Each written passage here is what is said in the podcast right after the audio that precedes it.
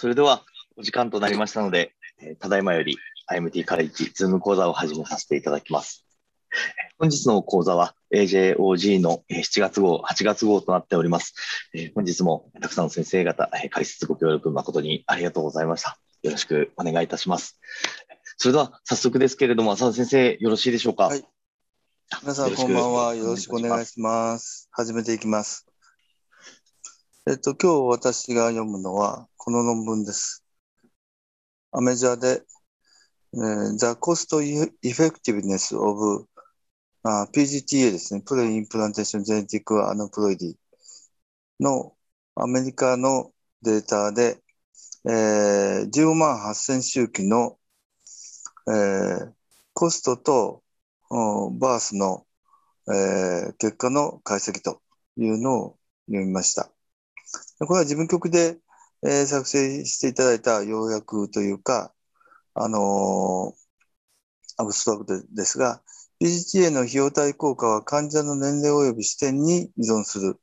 経済的観点からルーチンの PGTA は一律採用すべきではないが、特定のシナリオで、えー費用対効果が高い可能性がある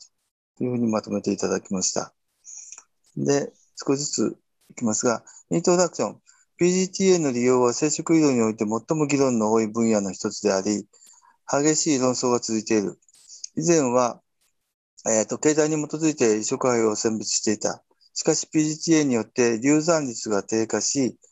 着床率が向上し、妊娠までの治療期間が短縮する可能性があることを示す研究結果があることから、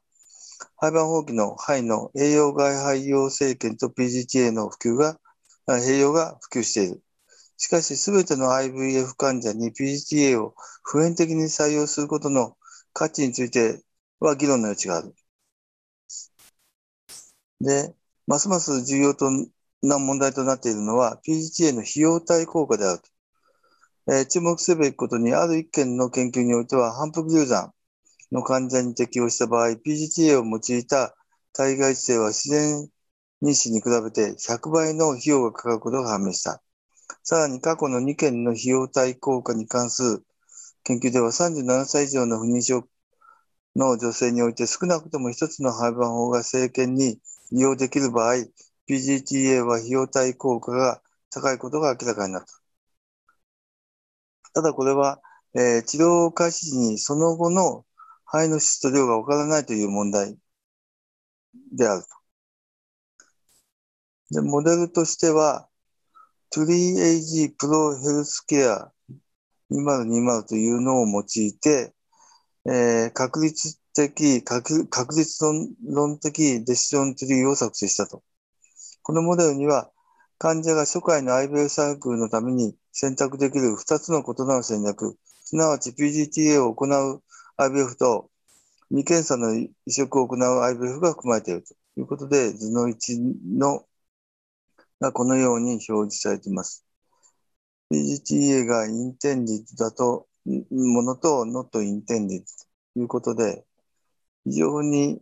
違いが細かくて分かりにくいんですが、今言った両軍とも1回の、えー移植の結果は5つ、妊娠していない性学性化学妊娠を含む、過認証的妊娠、単体出生、相対多体というふうに5つで分類されている。で、コストの方は、両治療群に関連するコストは、可能な限り文献から推定中止し、全体的な消費者物価指数を用いて2018年の米ドルに換算した。特定の治療段階では、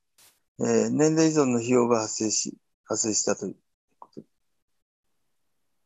えーっと、アウトカムは、解析の主要なアウトカムはサイクル開始から治療終了までの2つの、えーどれだけ費用が増分したかと。増分費用で、をアウトカムと。結果ですが、えー研究対象は初回の新鮮 IVF 刺激11万4157回と連結の、えー、と特別誘拐移植サイクル4万4508回であった。補足表1は新鮮サイクルを開始した患者の人口統計学的特性を示す。新鮮刺激のうち、16.2%、18,449人が PGTA を希望したと。で、83.8%は希望しなかったが、これは過去の、えー、研究と一致していた。PGTA を希望した患者は、えー、兼任回数、計算回数がより多く、卵巣予備能が優位に高く、PMI が低かったということで、非常に症例としてはいいものが PGA に入っていると、ということでした。だからそれだけでも PGTA の成績が良くなるんじゃないかと思うんですが、このサプリメンタルテーブルの1、先ほど出てきたやつですね。で、細かい数字がいっぱいあるんですが、まあ内容としてはそういうことで。で、補足表の2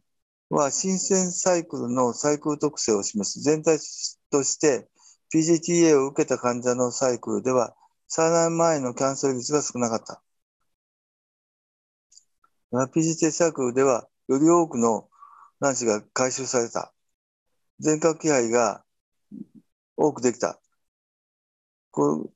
全体的には各年齢コートにおいてこういう傾向があったということで、それは成績が良くなるのではないかと思うんですが、これがサプリメンタルテーブルの2です。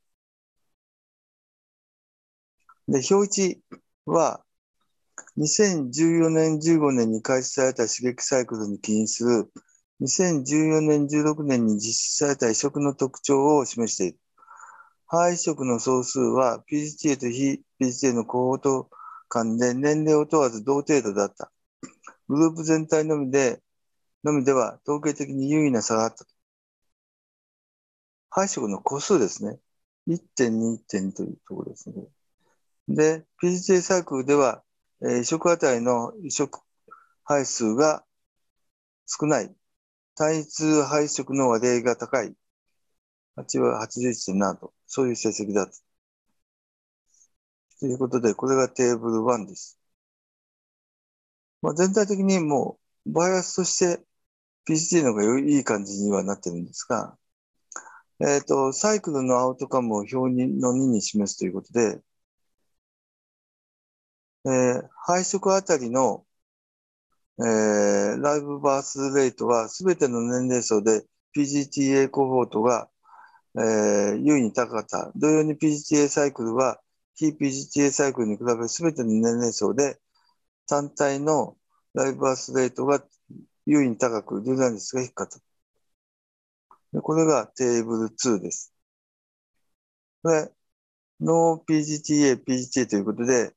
えー、ライブバースレートとかそういうのが載ってます。35歳以上で PGTA サイクルの方が累積出生率数が増加したが、両方の観点から費用が上昇した。ということで、これがその、あれで、横軸がライブバースレート、それで、えー、インクリメンタルコストと、どんだけ増えたかということで、こう年齢で増えたというようなことがね、えー、これが、ペイヤ、支払い者と患者の視点で、そのコストの評価が違うとということを示しています。で、表と三図算は政治出生あたりの増分費用を示している。表の3は、これは、えー、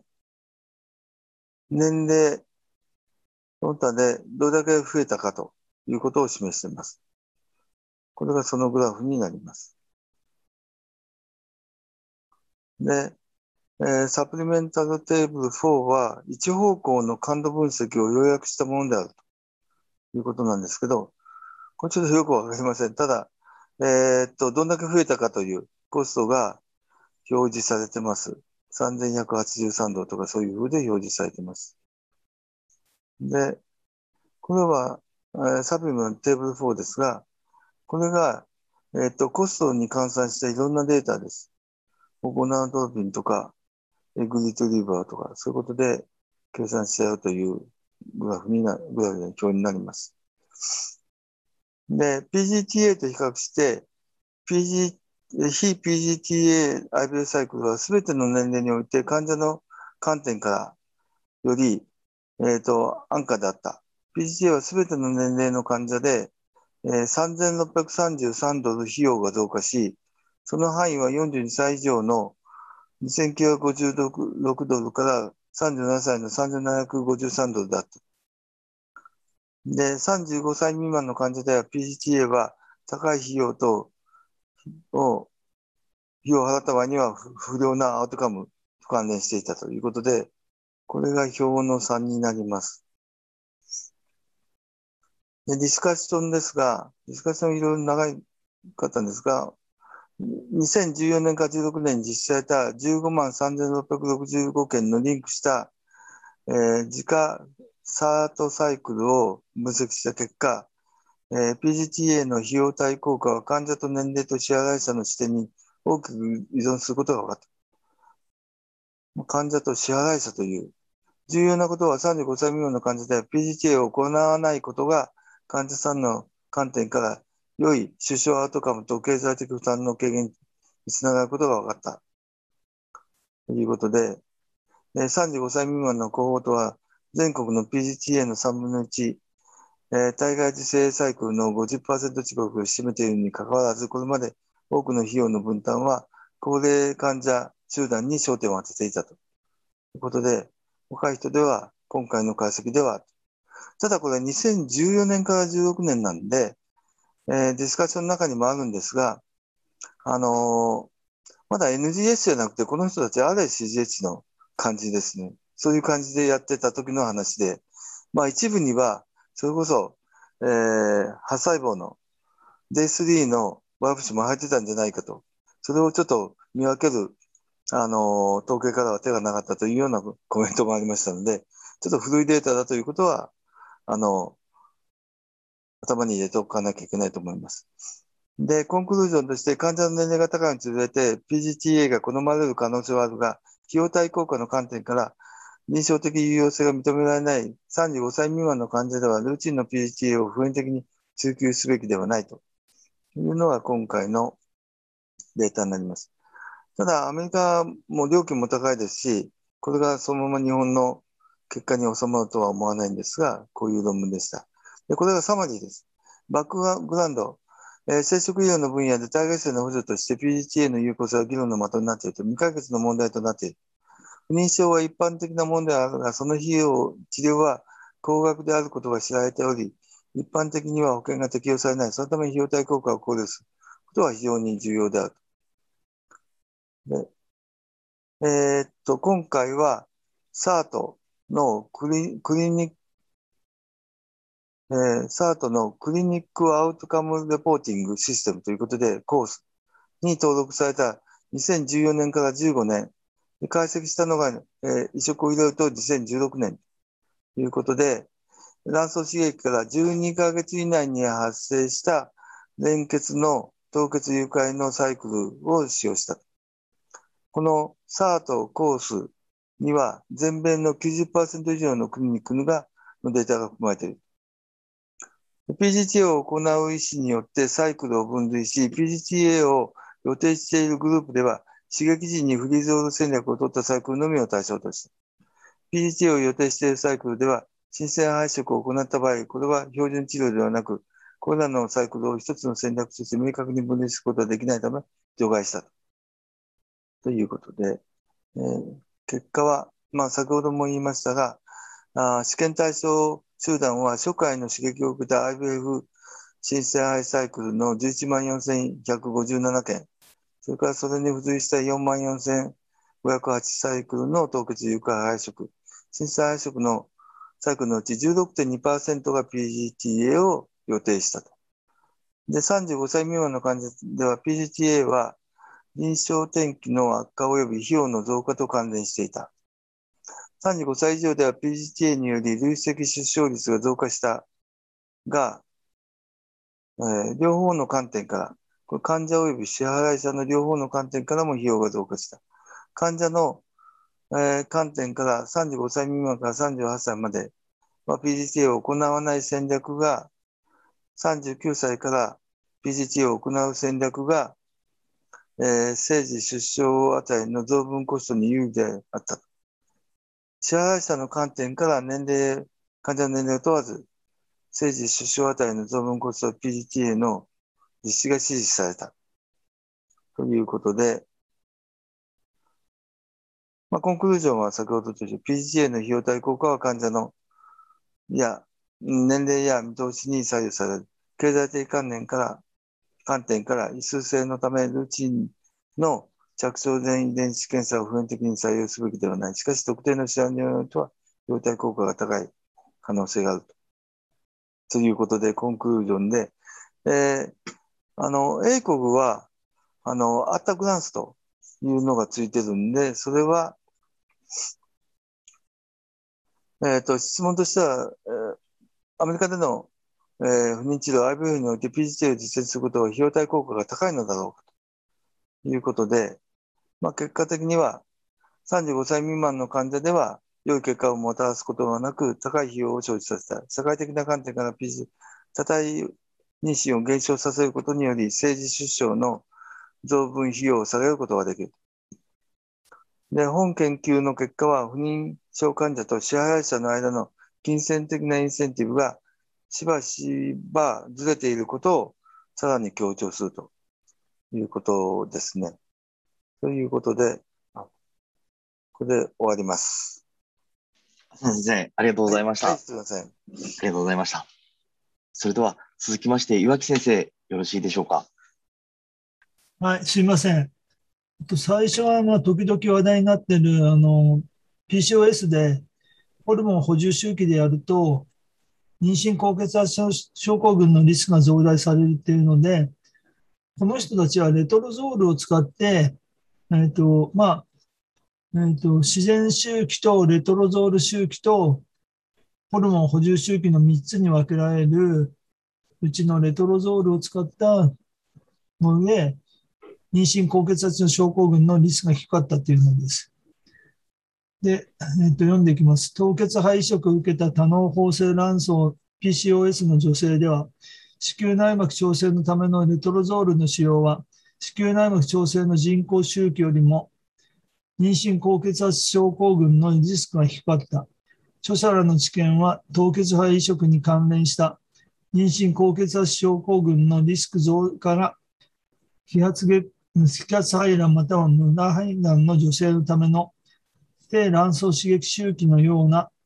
包体の発生をもたらす生理学的子宮内膜調整プロトコルを利用することによって軽減されるかもしれないということを基礎を提供したということで次お願いします。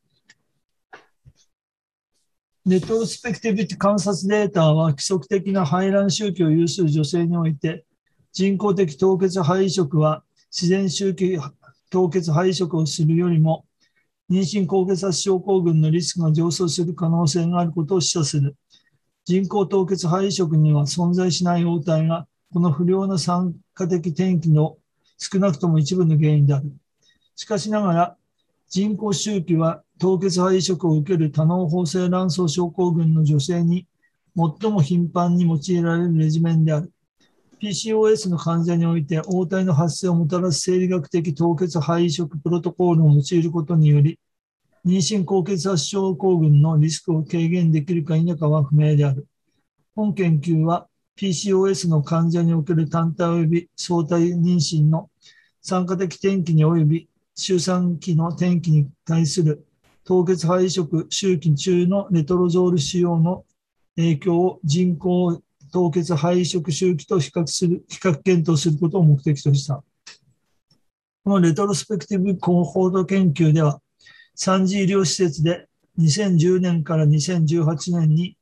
人工凍結肺移植またはリトロゾール刺激凍結肺移植周期を受けた PCOS の女性を対象とした。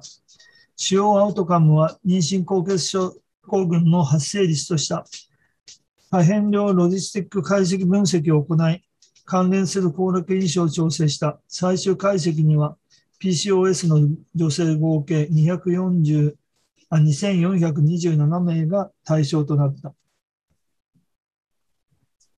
これらの女性のうち1168名が人工周期を受け、1259名がレトロゾール処理を受け、そのうち25%がレトロゾール単独治療を受け、75%がレトロゾールとゴナドトロピンの併用治療を受けた。母体特性及び治療変数を調整した後、妊娠糖尿病、異常な胎盤形成、及び早期前期破水に関して単体妊娠及び相対の両軍間で有意差は認められなかった。出産のアウトカムについては、早産周 産期死亡率の有病率及び出生体重は単体児及び相対児のいずれにおいても軍艦で同等であった。しかし、レトロゾール刺激周期で得られた単体妊娠は人工周期で得られた単体妊娠と比較し、妊娠高血圧症のリスクが低かった。さらに、人工周期と比較し、レトロゾール周期の刺激周期の相対分娩の女性では、妊娠高血圧症候群のリスクの低下が認められた。さらに帝王切開率は人工周期の周期群の妊娠と比較してレトロゾールの単体群では優位に低かった。相対間ではそのような結果は認められなかった。次お願いします。えっと、それで、えっと、ACFET っていうのは人工周期凍結肺症候群で、LFET のレトロゾール刺激症候群、うん、レトロゾール刺激凍結肺移植の群としてます。それで、これで唯一違うのが、どこ行っちゃったかな。もうちょっと上に上げてくれますあ、なかったかな。ここは、あ、ここまでですね。ここには特別なところは、あの、デベロップメントステージっていうのは Day3 とそこにありますけども、そこの差ぐらいで、あとは、えっ、ー、と、インサミネーションメソッドのところの0.01と0.002のところで違いますね。上に上がってください、ちょっと。それで、えっ、と、年齢がこれ結構若い人なんで、29歳前後、プラスマイナス3なんで、それでだいぶ違いますね。それで、えっ、と、あとは、大したものはないですね。次お願いします。えっと、母体の合併症ですけれども、ここで、あの、0.11でそこで違うということになりますね。モードデリバリーで。えっ、と、単体時で、えっ、と、バジャイナルと、えっ、と、カイザーの比率が低いと。LFPT で低いと。まあ、それがどういう形かはわからないけども、それは低いということです。で次お願いします。次が ACFET と LFET の周産期の天気で、ここでは、この周産期の転帰では特には出てないというか、ちょっと前に戻してくれます？えっ、ー、と、そこで、えっ、ー、と、 hypertensive disorder of pregnancy が6.3と、えっ、ー、と、 singleton で、えっ、と、単胎児で、えっ、と、えっ、と、2行目の6.3%と3.9%と、えっと、ツインの方で13.4と7.6%で、これは優位に、えっと、ACFET の方が高いと。それと、えっと、プレマチュア、あプレタームプレマチュアラプチャーオブザメンバランスもそこでちょっと違うと。えっ、と、単体時で3.1と2.7でこれがなんか差があるということで、えっ、と、モードのデリバリーは77.6と68.1で低いということは言える。ただツインではカイザーのことは違うというふうになってます。次、次お願いします。もう一回元に戻してください。で、周産期の天気においては、えっ、ー、と、マクロソミアとか、そういったものとか、SGA とか LG とか、スティルバースとか、その他は、有意者がなかったんですね。確か。それで、えっ、と、次が、次のうちの、えっ、と、有意者があるのはその P、PTB っていうところで、えっ、と、下から、えっ、と、4つ目の、そこのところに有意者があるんですけども、0.68と0.72で、それはシングルトンで見られるということです。あと、ゲステーショナル、あとディアベト、あと、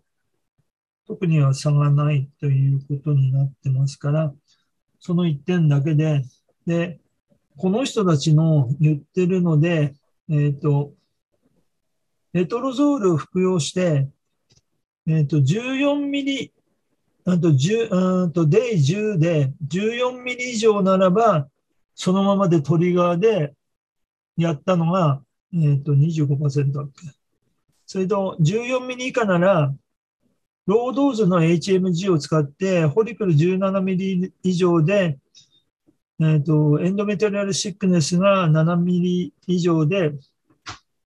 そういうのは、えっ、ー、と、1個か2個誘発してるっていうので、それができるんだったらもっとそれでやった方がいいかと思うんですけど、それを、基準として戻すのを決めてます。で、LH が、えっ、ー、と、20以上と20以下でやっぱり少し差が、あの、えっ、ー、と、差っていうのは、えっ、ー、と、戻すときのを決めてるんですけども、えっ、ー、と、デイ3の分割範囲なら、トリガーを使って4日後で、ブラスト ET ならトリガーを使って6日後で、ウトロゲスタンは、えーと、その2日後から、トリガーをつけた2日後から400ミリパーデイっていうことで、うん、使ってます。で、20以下だったら、えっ、ー、と、5日後に、えーと、分割割で、えーと、7日後に廃盤法です。っていうふうに戻してます。それで、その、これは何個取ってたかっていうのは、それで難しいんですけど、その1個か2個っていうのは、それで中の文章に書いてあるだけではっきりわかりません。っていうことで、あとは、なぜじゃあ、応対があると、えっ、ー、と、低くなるかのかっていうのは、リラクシンのうちの、特にリラクシン2が鍵を握ってて、詳しいとこはわかんないけども、それによって、えっ、ー、と、応体の存在が、そういった妊娠高血圧症を下げるんでないかという結論になっています。まあ、以上です。岩木先生、ありがとうございました。そう、岩木先生、引き続き持ち編よろしいでしょうか？はい。えっ、ー、と、よろしくお願いいたします。警官庁の話で、えーとまあ、お産から遠のいても3年ぐらいなんですけども、一応警官庁早産、うん、のことを話している文章なんで、それを今からやります。妊娠第2、3半期の経管庁測定が26から29ミリの単体妊娠の低リスク女性の15%が、妊娠24週前に25ミリ以下の経管短縮を経験する。早産期のない単体妊娠の女性と比較し、で、初初期経管長が26から29ミリで、その後25ミリ以下に経管が短縮した女性における死産早産の割合は16%と優位高い。妊娠34週未満の、えー、早早期早産を1例予防するには、合計111回の追跡超音波による経管長が測あの測定が必要だ。これはよくわかんなかったんだけども、よく考えたら、111回、えーと、追跡超音波をすると、ようやく1で、えーと予防できるっていうことみたいです。で次お願いします。早産起用のある女性では連続した子宮経管長のスクリーニングプロトコールが研究され、経管長短縮の特定及び治療のために推奨されている。単体妊娠の低リスクの女性には、経管短縮の治療及び早産を減少するために、窒プロゲステロンと併用した経管長スクリーニングが示唆されている。しかし、この集団における連続的な超音波経管長測定と比較した単回経管の測定については、特異的なプロトコールが確立されていない。一律の経管長スクリーニングの費用対効果は、スクリーニングの費用に依存し、境界型測定値の追跡は有益が不明瞭な費用の増加の一因となる。本研究の目的は妊娠第2、3半期の経管長が26から29ミリの単体の低リスク女性における経管長追跡スクリーニングの有用性を追跡超音波検査及びその後の出産の転機に関する、対する経管長短縮の評価を通して判定することであった。これは自然早産の起用のない単体妊娠の女性を対象とした1箇所の都市施設における2年間のレトロスペクティブコーホートで解剖学的超音波検査、えっと、妊娠18週とゼルから22週と6日の6日時に一律の経管スクリーニングで確認された初回超音波の経管長が26から29の9パあの女性であった。一時アウトカムは24週未満の追跡超音波検査での経管短縮率とし、二次アウトカムは、えー、自然相談が含まれた。試験期間中、妊娠18週と0日から22週と6の単体妊娠で、解剖学的スキャン時に経腟超音波経管長スクリーニングを実施した女性は2801例だった。これらの女性のうち201名は26から 29mm の経管長で、184名は自然気を有しておらず、本研究の対象となったということで、184名がえーと、本研究の対象です。それでさらに144名78%女性は経管長の追跡を行い24週以前に完了したということで、えっと、多分18週から24週で、えっと、6週間で、22週と6日から24だと2週間ぐらいで、完了してると思うんですけども、追跡平均追跡期間は1.5プラスマイナス6週間であった全体として、追跡調査時の景観短縮の割合は15%であった。ベースラインの特徴は同様であったが、最初の景観長測定は、えー、後に景観短縮を発症した女性で短縮した26.7プラスマイナス8ミリが27.8プラスマイナス1.0ミリで、これが P が0.01って言われても、なんか、どういうふうにピンとこないとこがあったんですけども、一応それが有意者だということです。分娩のアウトカムは126の患者で利用可能であった。最初の経管長が26から29ミリで、その後、経管短縮が認められた女性における妊娠37週未満の自然早産率は最初の経管長25ミリを超える低リスク女性の歴史的コホートにおける自然早産率より優位に高く、それぞれ16と3%であった。20うん、妊娠34週未満の自然早産率は、その後、経管が、経管短縮が認められた女性で11%という結果であった。ということで、次お願いします。えっと、これが、えっと、プロトコルで25であれば、その28週から23週と、えっと、5かの患者で25以下だったらもう、バジャイナルプロゲステロンを使うということです。で、30ミリ以上だったら、もう何もしない。で、26から29をどう見るかということは24週まで見るということで、次お願いします。これがコホートのプロフローダイアグラムで、これが要するに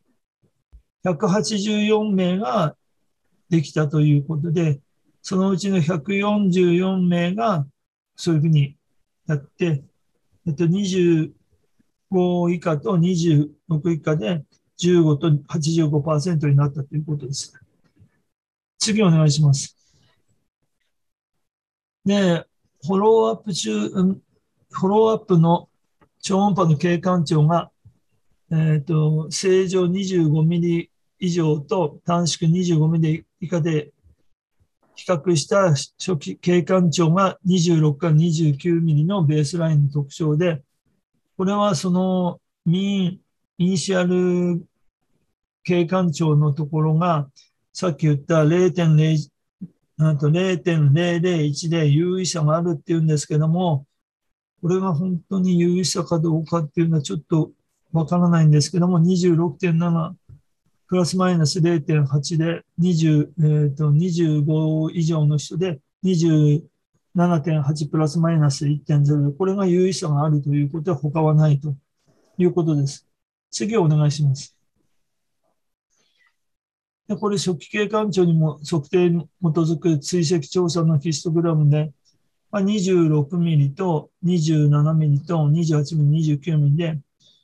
あの、フォローアップしていくと、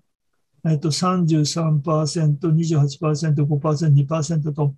なえっと、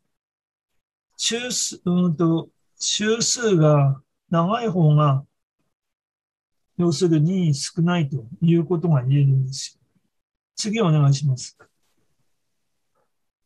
で、この追跡超音波による経管長正常の女性と短縮なので、それで、これの中でわかるのは、えっ、ー、と、34週未満で、えっ、ー、と、20、えっ、ー、と、25ミリ以下のものは19分の2で11%で、それは優位に低いみたいなんですけども、0.5以下で。ただその、16%と3%っていうのはどっから出てきたのかわからなかったんですけども、それはちょっと謎です。それと、合計111回のあの追跡調査っていうのが、えっと、ど、えっと、何例の患者を見て111回と言ってるのかっていうのが100、その、さっき言った126例を111回見るっていうことなのか、それがちょっとわかんなかったんですよね。23。4週未満の早期早産1例を予防するにはっていうことで、111回なんで、おそらくそう、これが2例だとすれば、えっ、ー、と、それを全部126例のうち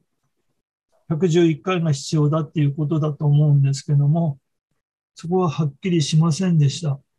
これも本文を何度読んでも出てきませんでした。それとあの、えっ、と、さっきのも、えっ、と、どこだっけな。最初のとこありますよね。最初の文書の。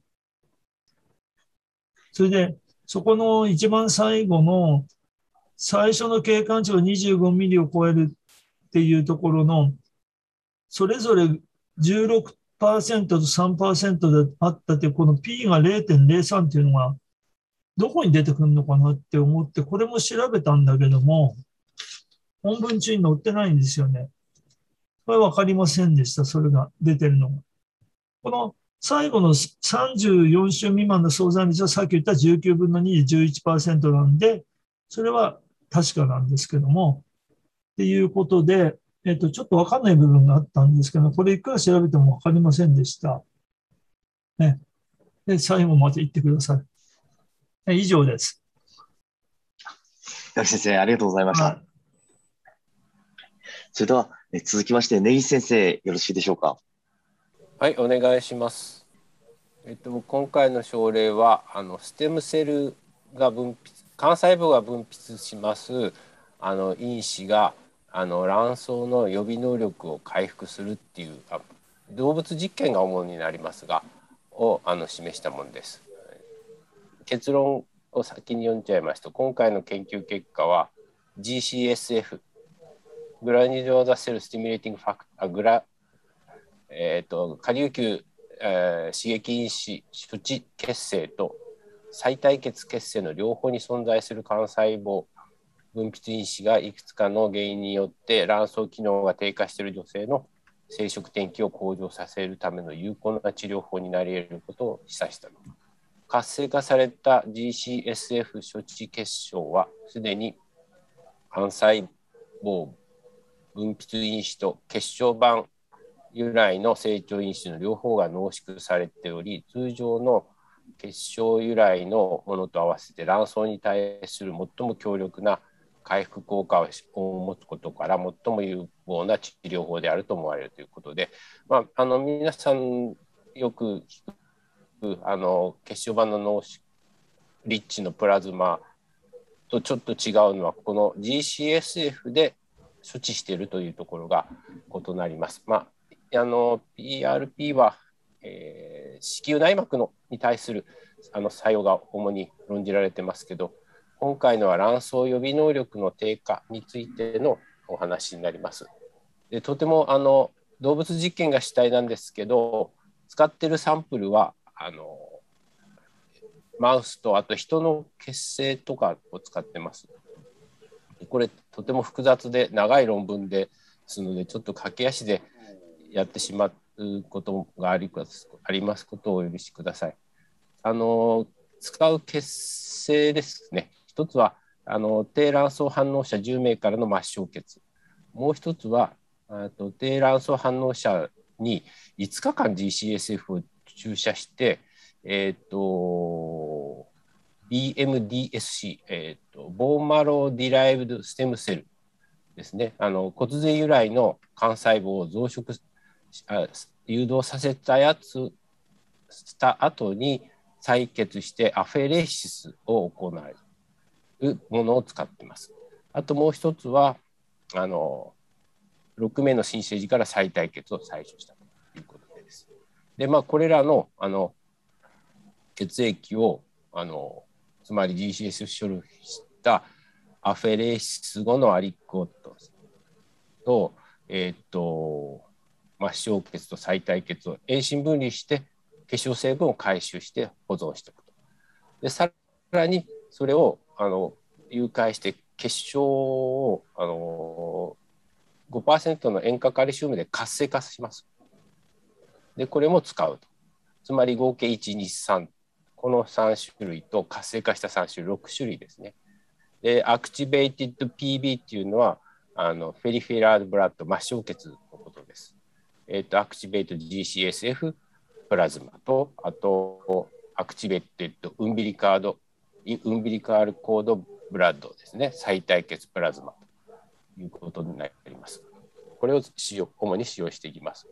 でこれあのなかなか難しいんですけどあの活性化っていうのはどんな作用があるかっていうとこの塩化カルシウムでの処理ですねあの血小板の中にあるアルファグラニュールとかからですねこういうグロースファクターを多く出さして出してくれるということであのより多くそのこれらの増殖因子があの結晶の方に移行するということらしいです。でこれはあの詳しく書いてなかったんですけれども、まあ、アフェレシスはちょっとあの説明させてもらいますとこれ球大のあの関節に再生量で関節に注入するやつのあの模式図なんでちょっと違うかもしれませんけど、まあ、GCSF を同じように注射して、まあ、採血して、えっと、ここでアフェレー質をかけて CD34 陽性細胞のみをですね取り出してあですんでね残りのあの血球成分血小成分は患者さんに戻すこれがアフェレースによる単核球の採取になるわけです。ででこのアフレ CD34 陽性細胞が非常に多くなったやつをこう関節に入れるということでやっております。でまあ、こういう結晶分離装置やあの単核球の中からさらに CD34 陽性細胞のみを取り出す磁気細胞分離装置を使ってこうやるわけですけど今回のあの方法はあのここまでは分離しないでアフェレーシスをしてあの単核球をですね単核球が多くなったあのやつをあの取り出してさらにちょっと戻しますね。すいません。採血してアファレ apheresis をすると。でさらにこれこの apheresis の aliquot を遠心分離して血漿成分を回収するということであの単核球ですねをあの使ってはいないんですね。結晶あくまでも結晶成分を使ってます。ここがちょっとあのこの再生医療でやるこの方法とは違うところです。でさらにこのマウスの処置もまためんどくさくてですね。あの DOR あとディミニッシュバリアンリザーブ卵巣予備能を低下したマウスとあと POI ですね。あの卵巣機能不全に陥ったマウスを作成するのにどうするかっていうとあのここで非常に迷っちゃったんですけど77から8週目例のあのメスマウスを使うのかなと思ってええー、と思ってもう一回調べ直したら77から8週例ってもう死ぬ間際なんですね。48週例ぐらいでもうあの生殖能力なくなっちゃうんであまりにも変だなと思ってもう一度読んでみたら78例で8週例のあのオールドマ8周例のマウスを使ったということであの解釈しました。であのさらにあのヌードマウスですね免疫機能がないマウスです。であの DOR リデュースとオバリアンリザーブ卵巣予備能量低下はどうやってあの誘発するかっていうとブズルファンとサイクロホスパマイドの低量量を注入することによって作成します。あとは POI、卵巣機能不全マウスは、この10倍量ですね、を注入することによって作成します。で、これを、で、あの、こういうマウスを1週間後にですね、分けて、で、先ほど作った、あの、プラズマをですね、あの、それぞれに注入します。一番が、これ PBS ですね、まあ、生殖と同じです。こうやって化学療法であのこの DOR か OI のグループ2つに分かれますけどに PBS をあの微静脈から注入してあの1日おきに2週間注入すると。私もラットでこういう注入や採血はしたことあるんですマイスでもできるんだなと思って針が随分細いのが開発されたせいなんだろうなと思って納得しあの理解してますけどマウスでもこう微静脈から採血したり、えー、薬品を注入できるするようですね最近は。あとはあのプラズマ末梢血のプラズマとあのこれ全この全症例あの今言ったようにケモセラピーはしてますけど末梢血プラズマとでは末梢血とエンカルで活性化させたやつあとこれ GCSF をあの採血前に5日間注射して採血したプラズマと GCS プラス採血した後に、えー、エンカルで活性化したやつ。は人の再体血の結晶とあのエンカルで活性化させたあの再体血活性化グループ。この A ってついてるのがあの活性化グループになります。これが非常に細かくて恐縮なんですけれども、今言ったようなあの治療法ですね、ステムセルシークレディットファクター、ステムセル自体は注入しないので、ステムセルが中から分泌したグロースファクターなどをあの注入する方法、SC、SF 療法とここでは言ってますけど、は卵巣を保持し、卵胞を保持し、卵胞の発育を促進したということ。がここでは書かれてます。ABCD とあります。これはトータルの卵胞ですね。でこれ primordial follicle、 late アン preantral、 early antral follicle になります。 wild type っていうのはまあコントロールです。あの chemotherapy とかもしていない、何にもしてないやつで、DOR はまあ卵巣予備能低下、卵巣 POI 機能不全ということで、えっ、ー、と、ブルーですね、ブルーはあの化学療法だけやって、予備能や機能不全に陥らせたやつこれを見ると、まあ、あのこの、えーと、A ですね。ワイルドタイプに比べてあの A の印がついてるやつはワイルドタイプに比べて乱暴数が減ってるよっていうことを示します。まあ、ほとんどのものは減ってます。で、この赤はですね、あのこれはただの末血の結晶と、これは濃い方はあのアクチベートした方。グリーンはこれが、うんと、GCSF 処置。GCSS プラスアクチベート。えっ、ー、と、黄色は再対決、再対決プラスアクチベートというふうに見てください。で、A はこのワイルドタイプに比べて減ってるよっていうやつですね。例えばこれ、あの、化学療法だけして結晶を入れてないやつですね。これは DOR でも POI でも減ってます。あとはこの、あの、この A にこれらも減ってます。であとは、アクチベートされたやつ、あケモセラピーに比べて、えー、っと、上昇したやつは、例えば、これは B ですね。あの、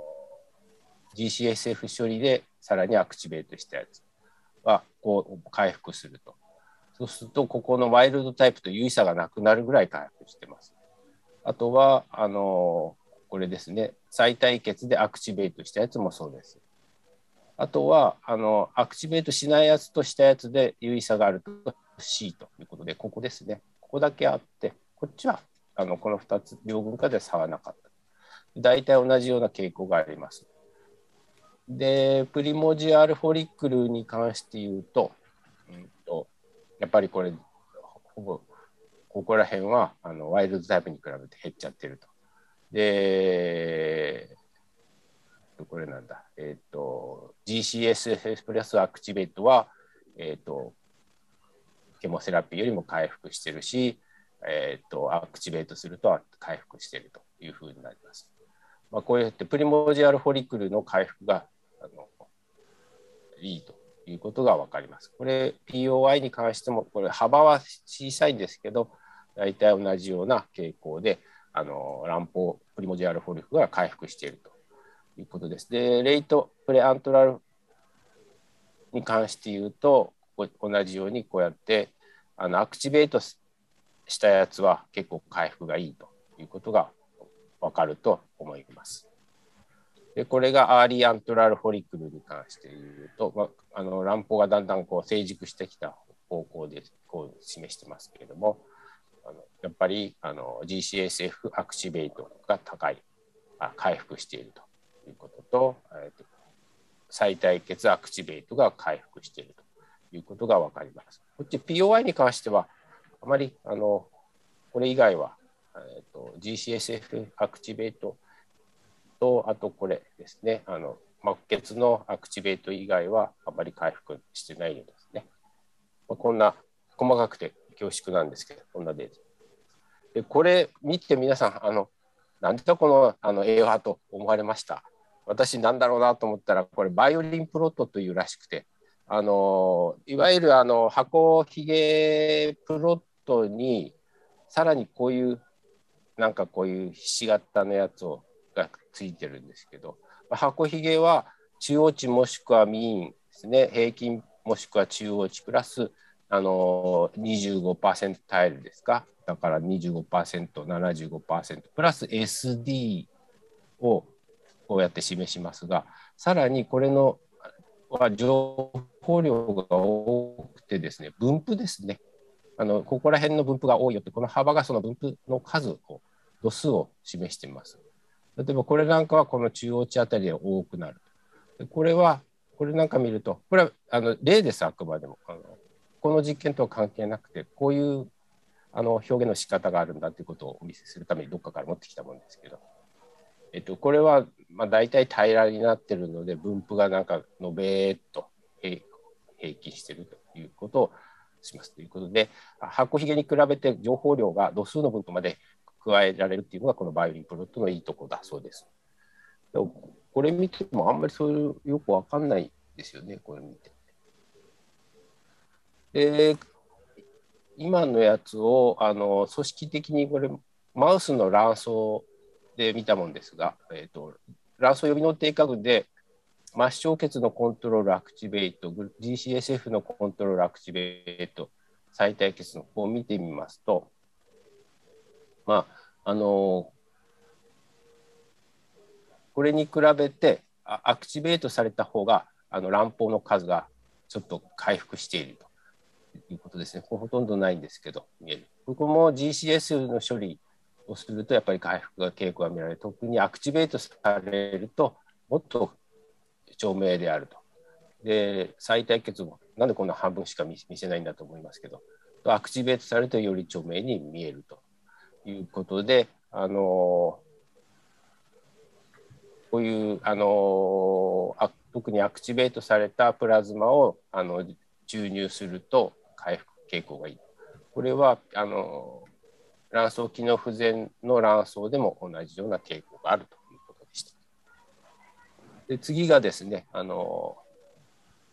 妊用脳に対してですね幹細胞リッチの、まあ、これあの結晶は妊用性をリスキューするとレスキューするということを示しているものです。あのマウスにあの排卵誘発をかけてあの妊娠させます。そうすると、まああの M2 マウスですね、M2 卵がどどうなるか、あとは two-cell embryo がどうなる、これ卵管、マウス殺して卵管から、殺すかどうか分かんないですけど、マウスの卵管からこう取ってきてあの数を調べるということになります。で、まあ wild type とさっきと同じで、この赤系統が末梢血のプラズマ。で、グリーン系統が GCSF 処理。あのイエローが最大血ですけれども、えーと、ワイルドタイプに比べてあのアクチベートされてないやつはみんなあの M2 欄は少ないんですね。ところがアクチベートさせるとこれは末梢血はダメなんですけれどもアクチベートさせるとあのこうやってあのただのケモセラピーで卵巣機能を落としたやつに比べてこうぐっと回復すると約10倍あとはウンビリカードはこれ11倍回復するって書いてあるんですけどなんかそのようには数値的に見え絵柄的には見えないんですけど。あとは two-cell embryo もあのこのケモセラ wild type に比べてこの A は全部あの有意に低く数少なくなってます。けれどもこの GCSF アクチベイトプラスアクチベートでは7倍 umbilical umbilical cord activate では10倍にガッと増えるということでむしろこの wild type より高くなってますね中央値がますと。これは大体あの POI でも大体同じような傾向ですけど若干ここら two-cell embryo に関しては若干作用が弱いのかなと思います。そしてあれこれがあの mating させてあの、まあ、妊娠これはあのオスとメスを mating させてあの妊娠を図っていくということで1回目2回目3回目で見ます。この入るラインがこれがワイルドタイプなんですけど、まあ、どれもほぼ同じように上昇してます。ここの優位差についてはあのどうだっていうのは載ってなかったので、優位差があるかどうかわかんないんですけど、ほぼ同じように上昇はしてます。ところが一方、POI の方ですね、これが DOR の方ですけど、あの卵巣機能不全に関して言いますと、このあの赤とブルーだから、ケモセラピーやったやつと、あとはあのコントロールの末梢血だけのやつはもう全然あの妊娠しないということで、ありますが、この GCSF アクチベイトはほぼワイルドタイプと同じぐらいのあの累積妊娠率ですし、ウンビリカードのアクチベイトもこう2回、3回というに従ってこうワイルドタイプに近づいてくるという傾向を示しました。でこれがあのリッターサイズなんであの子どもの数ですね、胎子の数です。ワイルドタイプが10とすると、まあ、ほとんどがこうあの減っちゃうんですね。でところがあのウンビリカールコードのアクチベートさせたやつはほとんどワイルドタイプと同じということです。であのこっちは POI に関してはこのケモセラピーだけのやつはとあと末血のプラズマだけのやつは全然体子が生まれない。こっちはあのそれ以外のやつはかなり回復して生まれてきてくれるということを示しています。でさらにその卵巣組織を見たものです。うんと、とても細かくて申し訳ないんですけれども、えっと、これケモセラピー、あとこれ抜小血プラズマとアクチベート、GCSF、GCSF アクチベート、ビリカードアクチベートということで、A っていうのは、あのー、KI67 で染めてます。これ何かっていうと、増殖細胞があのブルあのパープルに染まるんですね。だから、これなんかほとんどあのそそ小さくて申し訳ないですが染まってるのないんですけど、えーと、プラズマ末血でもこうアクチベートさせるとですねこのカリウマ膜細胞の中にもあの染まってますしあと間質にも染まっているものが見えるとこれがこっちは DOR でこっちが POI POI の列ですが GCSF もかなりこう染まってきてあいやさらにアクチベートさせるとあの染まりがいいとウンビリカールコードも同様ですでこっちはあのこれ C なんですけどこれ何を見るかっていうとグリーンのマークがあの血管内皮細胞ですね。で赤が、えーと、血管壁の周りのあの筋筋細胞ですかですね。でこういうグリーンが血管新生をあの見ているものだと考えていただければいいと思うんですけどあのケモセラピーだけのやつはほとんど血管新生がないんですけどをあの末血さらにアクチベートさせるとあのグリーンのところが増えてきます。これも GCSF もそうですね。あとはウンビリカードルコードに関してはあこっちの方がアクチベートさせてないやつのが多そうに見えます。これを見たのがこれが実際にあのグラフ化したもんですけれどもワイルドタイプに比べて増殖能はあのケモセラピーとプラズマコントロールは、プラズマは全然ですけど、他はぐっと上がってきてます。血管が増殖しているということで、特にこの、えっと、GCSF プラスアクチベート、あとウンビリカードプラスアクチベートが際立ってます。でこっちはマイクロベッセルデンシティだったので微小血管のあの造成に関してもあのやはりこう DOR に関してはあのワイルドタイプほどではないんですけれどもあのかなりあの回復してますが POI に関しては特にワイルドタイプレベルまでこう GCSF 処理と再対決では回復してきているということを示しています。あとこれはサプリメンタルの3なんですけどこれはあの、G、なんだあのクリーブドキャスパーデ3プロテインこれはあのアポプトーシスのあの指標なんです。これはあのこの GCSF で減ってるというのが示されてました。でこれはあのそのようなあのプラズマセラピーで卵巣の中の293のタンパクがあのどどうなるかっていうのをプレテオプロテオームであのアセスメントしたものです。でこれ GCSF ウンビリカードあとそれのアクチベートをあ末梢血のコントロール末梢血のアクチベートと比較したもんですけどこれがアップグレードしている数ダウンレギュレートしている数ダウンレギュレートしている数です。こっちはアクチベートしたしてないやつとアクチベートしたやつであのタンパクがどうなるかアップレギュレートしたやつダウンレギュレートしたやつというふうにあの示されてます。で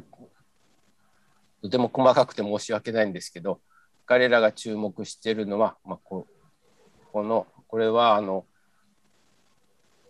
黄色茶色系がウンビリカールコードでグリーン系があの GCSF 処理のやつですけどシグナルトランスダクションのやつがこれが増えてるやつですね。アップレギュレートこれタンパクがどんだけ増えたかパーセントで示してます。シグナルトランスダクションとあとこれそんなに増えてないんですけどこの DNA あのリペアに関する遺伝子に彼らは注目しております。でさらにこれを細かく見ていったのがここなんですけど、ちょっと細かすぎて、あのえー、難しいので、あの説明しづらいので、あの言葉だけでお話ししちゃいますと、GCSF のアクチベート分割を注入すると、ジンエクスプレッションや DNA リペアやあの RHOGTPS のシグナリングや核端核膜リセプター、ノッチ、あとプレーテレット・デュライブルグラグロスファクター、あのウォントなどでアップレギュレートすると。あと両両方のアクティベート分割でアクティベート分割でアップレギュレートされたものは PIP3 とか、えーと、バスキュラルエンドリデリアルグロースファクターとかヒポシグナルとか DNA ダブルストランドブレイクス B DSB リペアによって活性化されているプロテインカイネス B シグナリングであるというふうに示しています。これはちょっと飛ばします。でこれが、あのアップレこれはプラズマでコントロールであのアクティベートするやつがアクティベートしたやつでアップレギュレートするのが5個。34個はダウンレギュレート。こっちは GCSF アクティベートで20個上昇し、ダウンレギュレーションしたのが21個。ウンビリカールコードでこうだということでありまして、うん、こっちではダウンレギュレーションするけど、こっちではアップレギュレーションするのが DNA シンセシスとこのウォントのシグナリングで、この2つは大体同じようなアップレギュレートとダウンレギュレートの傾向がありました。これはこれで飛ばします。さらにあのマウス組織における DNA ダメージとその修復に関するインビトロの検討ということで12週例のマウスであのあのカルチャーしてやってます。ケモセラピーこれ弱い方のケモセラピーですね。だから DOR を作る方のケモセラピーと同じ量です。それプラスあのプラズマ末梢血のプラズマをであの処理したやつ。これは、G、あのケモセラピープラス GCSF プラズマで処理したやつ。ウンビリカールコードとケモセラピー処理したやつ。この4群に分けて、あのマウスから卵巣を取り出して培養してでこれらの DNA ダメージをウエスタンブロットとあと DNA リペアを RT コンティテイティブ PCR で調べてます。でこれがその量であの12時間と24時間のあの後にあのこの卵巣を取り出して調べてるあ培養液から取り出して調べてます。でこれ12時間ではこの DNA ダメージに関するあのこっちがあのジーンですねあこっちが DNA リペアに関する遺伝子を見てますが、ジーンエクスプレッションのあれですけど、ATM と P53、これと、あと、ラッド、えー、51、これはあのダブルストランデッド、あのー、のブレイクダウン、壊れたやつを修復する因子として有名であります。まあ、これらはいずれも、あのこういうあの DNA ダメージを認識する因子に関して言うとあのあこれがやっぱりこうなんて言うんでしょう GCSF でやっぱ回復がちょっと良かったということですね。それについてこのウンビリカールコードで次に良かった。でこの DNA リペアに関して言うとこれが特に大事らしくあの年齢とか化学療法によってキレート剤などによってあのこれあの起こった DNA をリペアするあのジーンらしいんですけどこのウンビリカードコードとあの GCFA で特に GCSF でですね高いと。でウンビリカールコードはややこうちょっと劣ると。こっちはウエスタンブロットであのケモセラピーとプラズマと GCF とウンビリカールコードです。で、バックス2、バックス1とか BCL2 はこれアポプトシスのあに関するあのタンパクです。で、特にこれの比がですね、あの大事で、あのこのベータアクチっていうのはこれハウスキーピングタンパクみたいなんで、まあ、糖分量のタンパクがちゃんと入ってるかっていうのをまあ示してます。まあ、大体同じようなタンパクがあって発現量がこうだっていうのをまあ示している。これで見てみますとこの BAX2 と BCL2 の比っていうのがあのこれがあのアポプトーシスのあのなんて言うんでしょうねあの活性化と関係しているようでこれ見るとウンビリカードがウンビリカルコードが一番良かった。で24時間で見ますとこの H2AX っていうのは DNA のダメージのマーカーらしいんですけど、えっと、やはり末血 GCSF ウンビリカールコードの順で良くなっている。このこれと同じですね、さっきのあれで見ると、24時間では、あのやっぱりこう、ケモセラピーだけに比べて回復している。で、クリーベージカスパーデスリ、これはアポプトーシスの指標ですけど、やっぱりあ GCSF とウンビリカルコードで良くなってる。要するにアポプトーシスが減っているということを示しています。これでタンパクレベルを見た。で、以上の結果から、あのマウスモデルの結果から GCSF のアクチベートしたプラズマが最も効果的な処置と分かったので、これをヒト卵巣組織で評価しようという話です。長くなってすいません。で、これをあのヌードマウスを持ってきて、卵巣を切除して、そこに人の組織をですね、植え植え付けます。で、あのそれを2群に分けてあの GC 生殖100マイクロをかもしくは GCSF プラスアクチベートしたプラズマを前と同じように微静脈から2週間間隔で確実に投与してみたと。とこの、あの卵巣の中のまた卵巣取り出して調べたところあのこれまたバイオリンプロットですけれどもあのこれ中央値はこことここらしく、コントロールと GCS アクチベートで、あの卵巣数の密度は差がないということです。ところが、プリモジアルフォリクルに関しては減ってる。これ、あの縦横、縦の数字を見てもらうと、こっちはだいたい5ですね。こっちは3減ってる。ところが、えっ、と、プライマリーフォリクルに関しては上昇してる。特にセカンダリーホリックルはこっちはほとんどなかったんですけどアクチベートさせると上がるということでこれは何を意味してるかっていうとあのスティミュレーション卵胞成熟の刺激がある刺激作用があることを示唆しているということをあのこのグラフは物語っているということです。つまりこれの内訳がこうこうこうだということで見てみるとこれとかこれを見ると少し成熟した卵胞が増えていて未熟な卵胞は逆にその分減っている相対的に減っているということを示しています。でこれもまたあの細胞増殖を見たもんですけど卵巣人これは卵人ですよね。うんとコントロールと GCSF プラスアクチベートで見てみますと KI67 がこれは細胞増殖の指標ですけれども、えー、っと、やっぱりコントロールに比べてアクチ GCSF プラスアクチベートではこう見えると。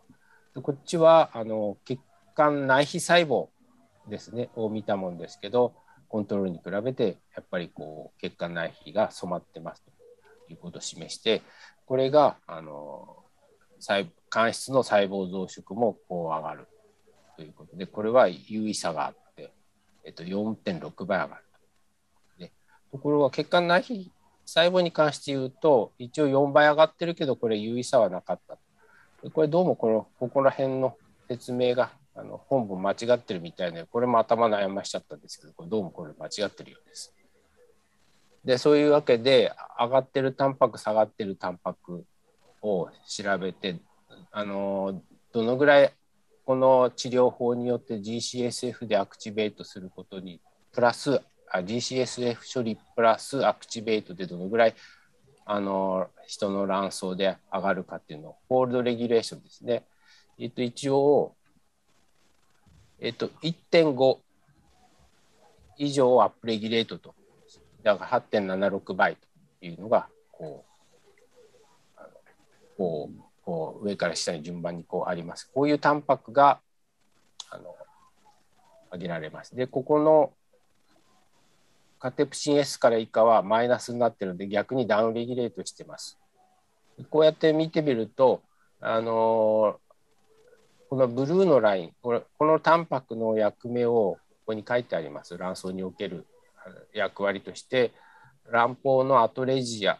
萎縮を調整しているもの。あとはこれは卵巣の卵子のクオリティのマーカー卵子の質のマーカーを見るもの。というので見てますとこういうところにこういう役割があるんだよっていうこういう興味あるタンパクがこう羅列されてます。で一方あのダウンレギュレートするのはこういうあのアトレシアに関係したやつ調節に関わるタンパクとかこういうあの後期の卵胞発達に関わるタンパクとかこのようなのがあのダウンレギュレートされているというのを示しています。まあ、トータルでまとめますとあの GCFCF と再対決で処理したやつさらにそれにアクティベートさせるとと卵巣マウス卵巣において特にあの24脳じゃない卵巣予備脳が下がった卵巣において血管増殖や間質の増殖を上昇させアポプトーシスを下げて妊娠率を上げて体脂数を増やすと。あとはあのマウスでも人のマウスに移植した人の卵巣においてもあのおいては GCSF プラズマが最も有効なトリートメント方法であったということです。ああのそんなことで減ってしまった卵胞がなぜにプラズマで改善するのかっていう疑問が湧くと思うんですけどあの損傷を受けたプリモジアルフォリクルがトレジアに落ちる前にプラズマによってレスキューされるのではないかというのが予想されています。まあ、その他あのここ先ほどデータを示したやつがここに羅列してありますが時間の都合上あの割愛させていただきます。そんなわけであのー、今あの PRP 子宮内膜に盛んに使われてるんですけどこれは何が違うかと申しますとやっぱりこの GCSF であの処置した血液を使ってるということであの GCSF 使わない末梢血だけに比べてですね随分あのこう有効性が違うんだなっていうのはこう見ると分かるので。あのこのこれじゃ実際これあの人でこのセラピーできるかって意外と簡単にできるんじゃないかと私は思いまして、まあ、この結晶を作るのは結構楽にできますしこれ血球成分入れてないのでこの再生医療法にも引っかからないんじゃないかと思いますし。これあの前この人たちの実験で卵巣静脈にあのカテーテルを入れてあのこのあのステムセルリッチな成分を注入して卵巣予備能力を回復する論文が前あったんですけれどもこれは結晶成分なんであの再生医療に関係ないんじゃないかなと思うのとあと GCSF で処理してるっていうところが一つのミソですね。あの今盛んに子宮内膜で行われている PRP に関しては GCSF で処理してるかどうかちょっと分かんないんですけどあのあとは体外受精の時に1回目は無理としても2回目の体1回目の時にあの卵巣予備能力であんまり卵子取れなかった人に関してはあのこのこの結晶を作っておいて採卵の時にあのあの卵巣めがけでこれを注入して次の周期を期待するなんていうこともできるのかなと思って意外と手軽に手頃にできるのかもしれないなと思いましてあの興味深く読ませていただきました長くなってすいません以上ですでは、根岸先生、ありがとうございました。ありがとうございました。それでは続きまして、出井先生、よろしいでしょうか？はい。今日は、あの、えー、っとですね、私が読んだのはですね、えー、っと、セルフリー DNA の検査によってですね、相対の胎児診断はですね、相対の肉とはできるかどうかという論文を読ませてもらいました。えー、とですね、えーと、この著者らはですね、えーとまあ、一般的にその、えー、単体妊娠におけると精度の高いスクリーニング法としてセルフリー DNA は、まあ、あほぼ確立されてるというふうなことを言ってます。で、えー、今度ですね、それがですね、相対についての、えー、その肉とはですね、どうなのかなというのをですね、え、この論文では読んでます。えーと、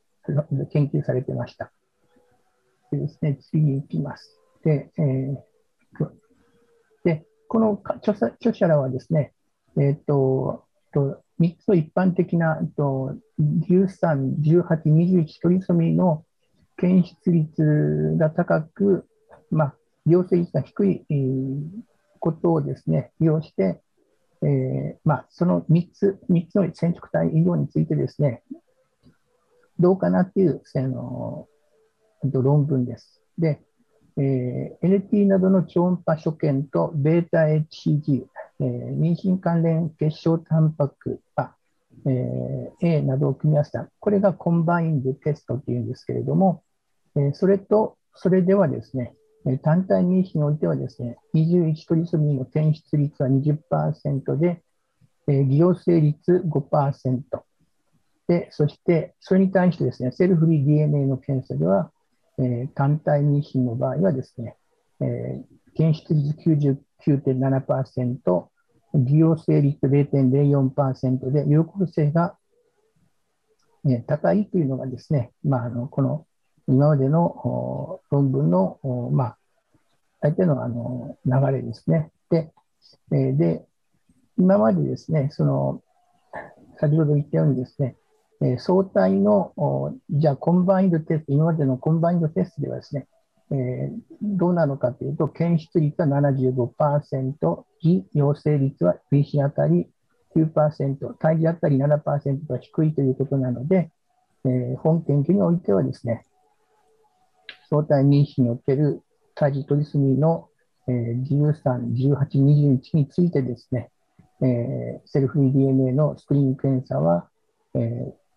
有効かどうかというのを評価したということなんですね。で、えー、と期間はですね、2015年2月から2018年6月の期間にリクルートされて、英国の6つのですね、胎児医療センターが参加された、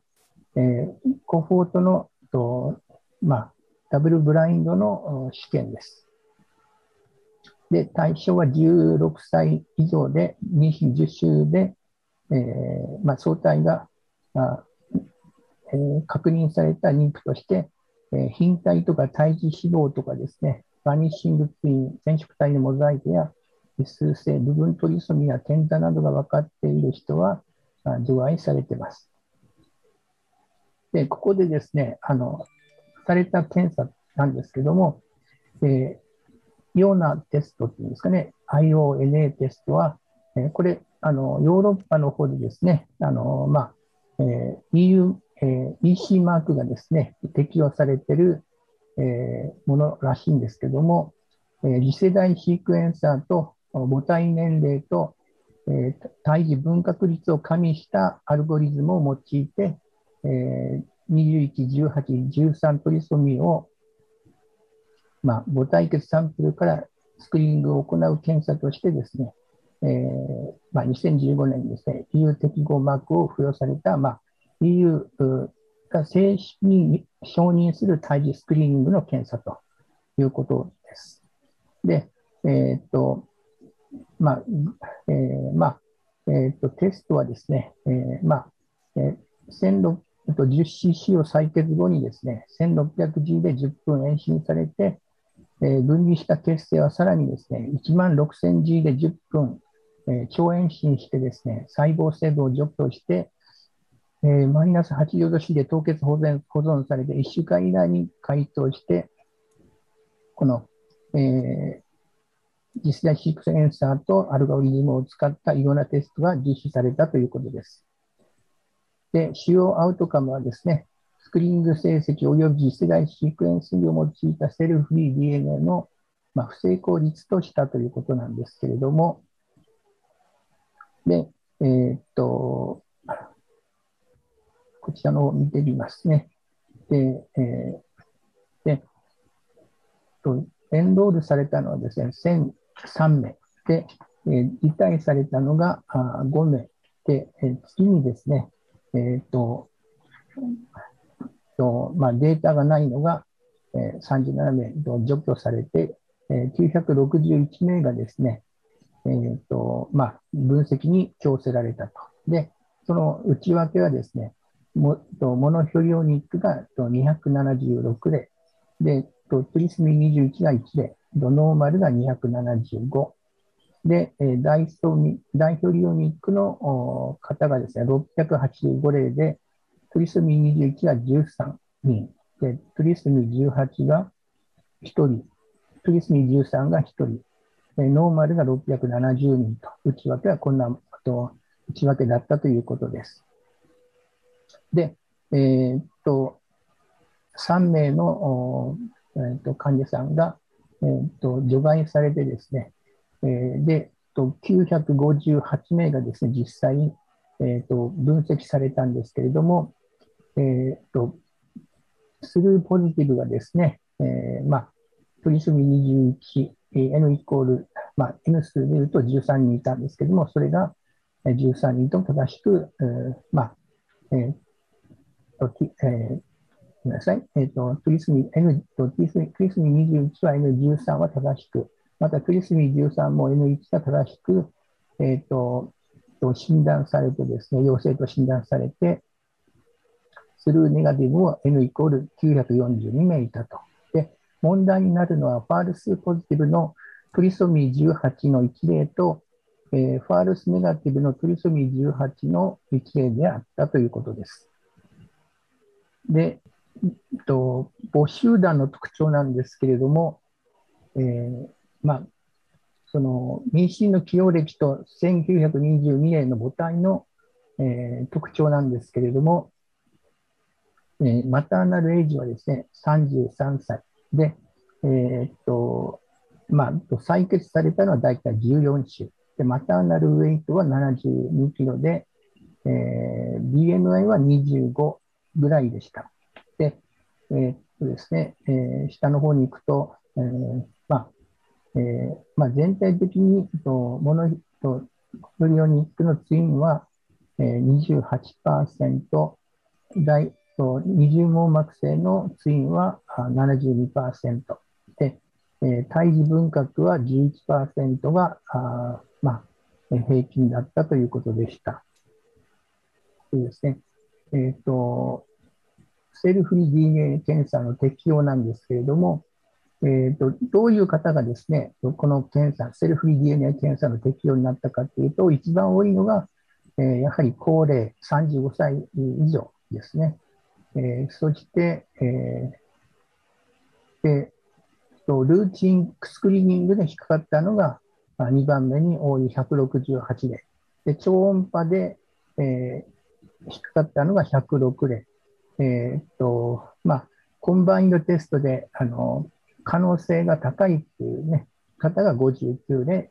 えー、で前回染色体異常っていうのが26.0と、まあ、メインな、あのそのセルフィー DNA のテスティングに参加された、あの主な方たちのその適用は、こんな方たちが適用になったということですね。で、この著者らはですね、えーと、素晴らしいデータを出しておりましてですね、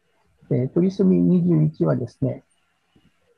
で、えっと、まあ、有病13例に対して、えー、13例 true positive で100%。で、えー、と false positive とかですね、そのなくてですね、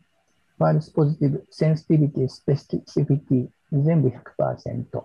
で、18においてはですね、先ほど述べたように、ファールスポジティブは1人いてですね、えー、スペススペシフィシティが99.9%で、まあ、えー、で、あったと。ね。で、トリスミ13はですね、えー、これもですね、1人いたんですけれども、えー、ちゃんと診断できてですね、えー、で、すべてですね、 false、えー、 positive がいなくてですね、 sensitivity、 specifi- specificity 100%ということでした。で、えー、っと、えー、この後はですね、このいくつかの論文のあのデータを総合的にまとめたものが出てくるんですけれども、それで、えー、数を増やしてですね、あのえー、そのその肉とはですね、やっぱりあのその数が多くなればなるほどですね、えそのと信頼性が失われるっていうことのあの可能性を、まあ、打ち消すような、ね、ことがされてました。で、えー、っとですね、この研究、この論文に出てくる人たちのですね、多くはですね、このセルフリー DNA のあの解析方法はですね、えー、この MPSS っていうですね、えっ、ー、と、マッシブリーパラレルシグネチャーシークエンシングっていう風な方法で主にやられていてですね、次世代シークエンサーのはですね、著者たちだけだということですね。ですから、えー、まあ、これを比べるとですね、まあ、次世代シークエンサーの方が、まあ、あおそらく、まあ、今後ね、あの後でまたお見せしますけども、この表を見てもらえば分かるんですけども、えセルフリー DNA を用いた二次トリスミのスクリーニングに関する研究ではですね、えーと、この著者らはですね、まあえーと、940、はい、いやいや、えー、ですね、あの全員ですね、えー、トリスミ21を、13人をですね、13人とも日当てた、えー、日当ててたんですけども、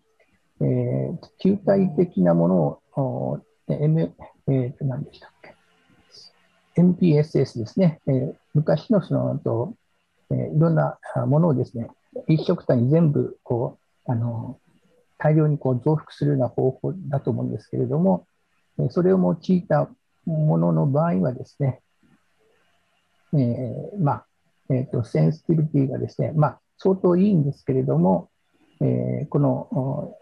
ギルらの人たちの場合はですね、えっ、と、そのトリスミ21に対しては、えー、と17例中16例しか検出しなくて、検出率94%。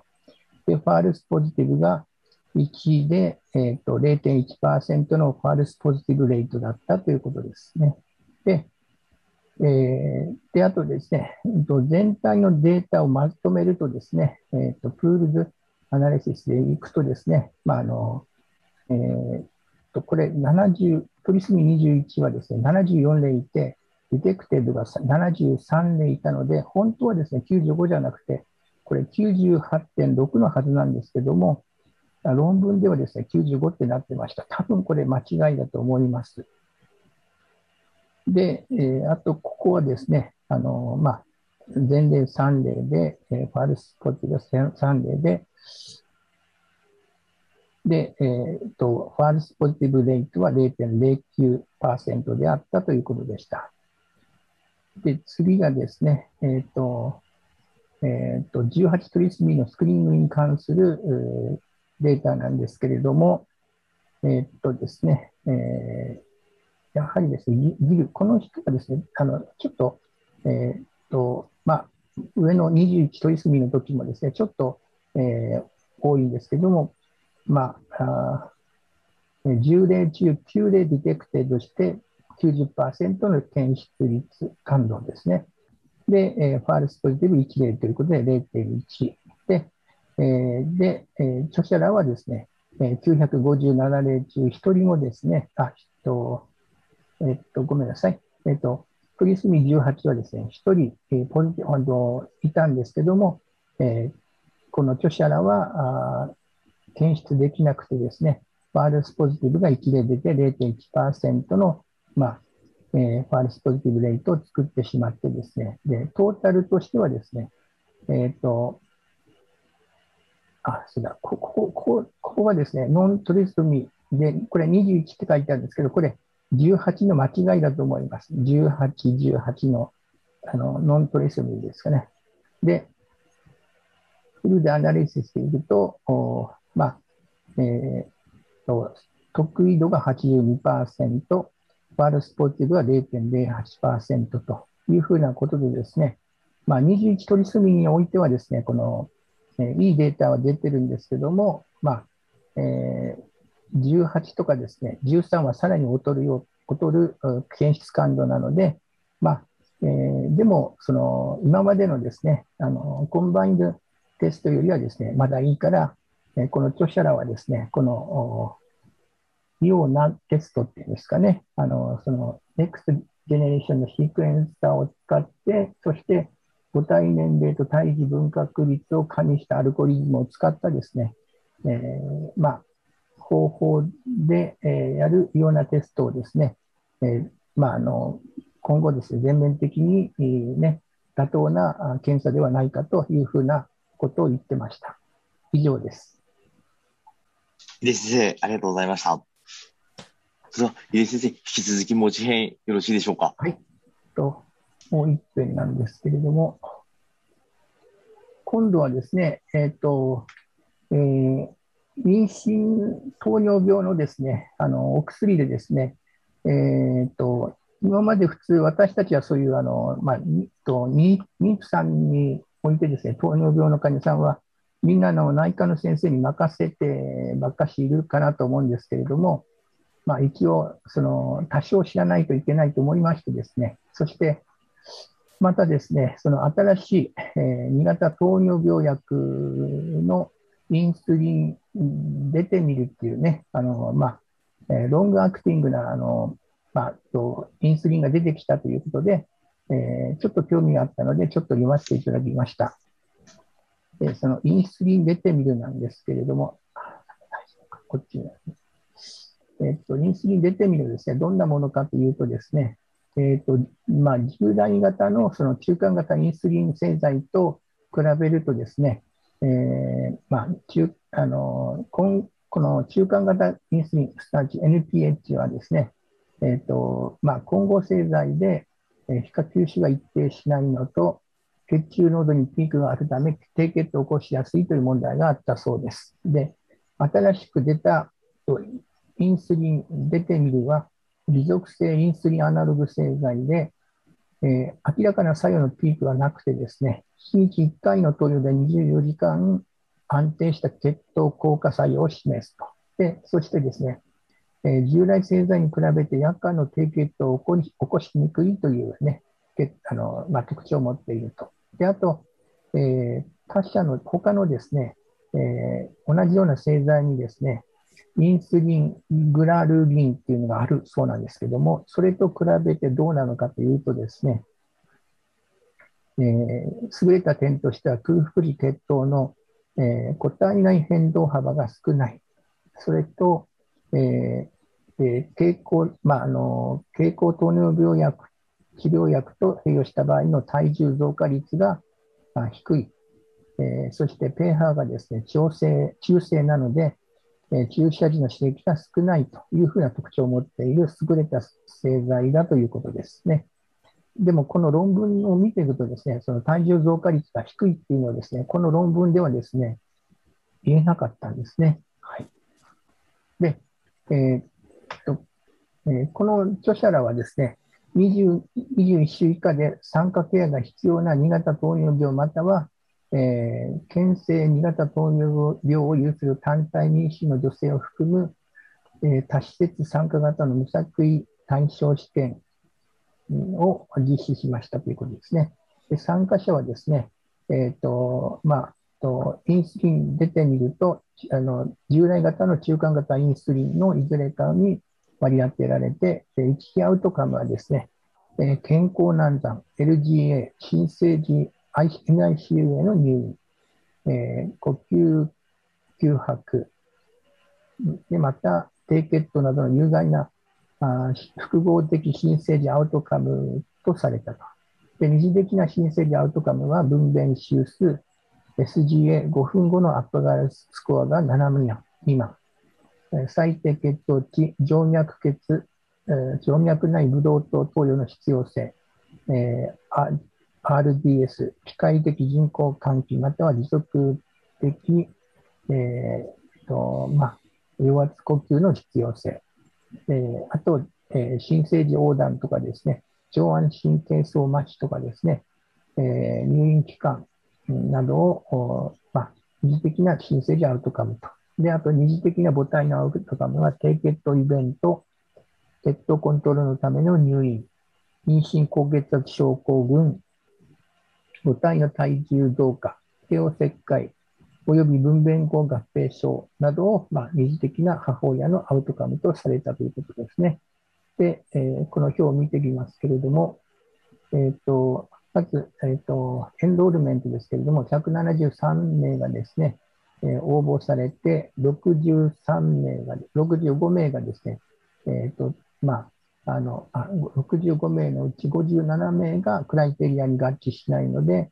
えー、除去されて、8名がこう辞退されたということですね。で、結局108名がランダマイゼーションを受けて、えー、割り当てて、57名の、えー、っとデテミデテミールと、あと51名の、えー、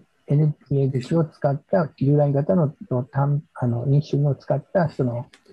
治療が行われてですね、で、フォローアップをされて分析を受けたということですね。で、えー、で母体背景なんですけれども、デテミールと NPH の母体背景でですね、やっぱあの、あの、エイジはですね、年齢は32歳で、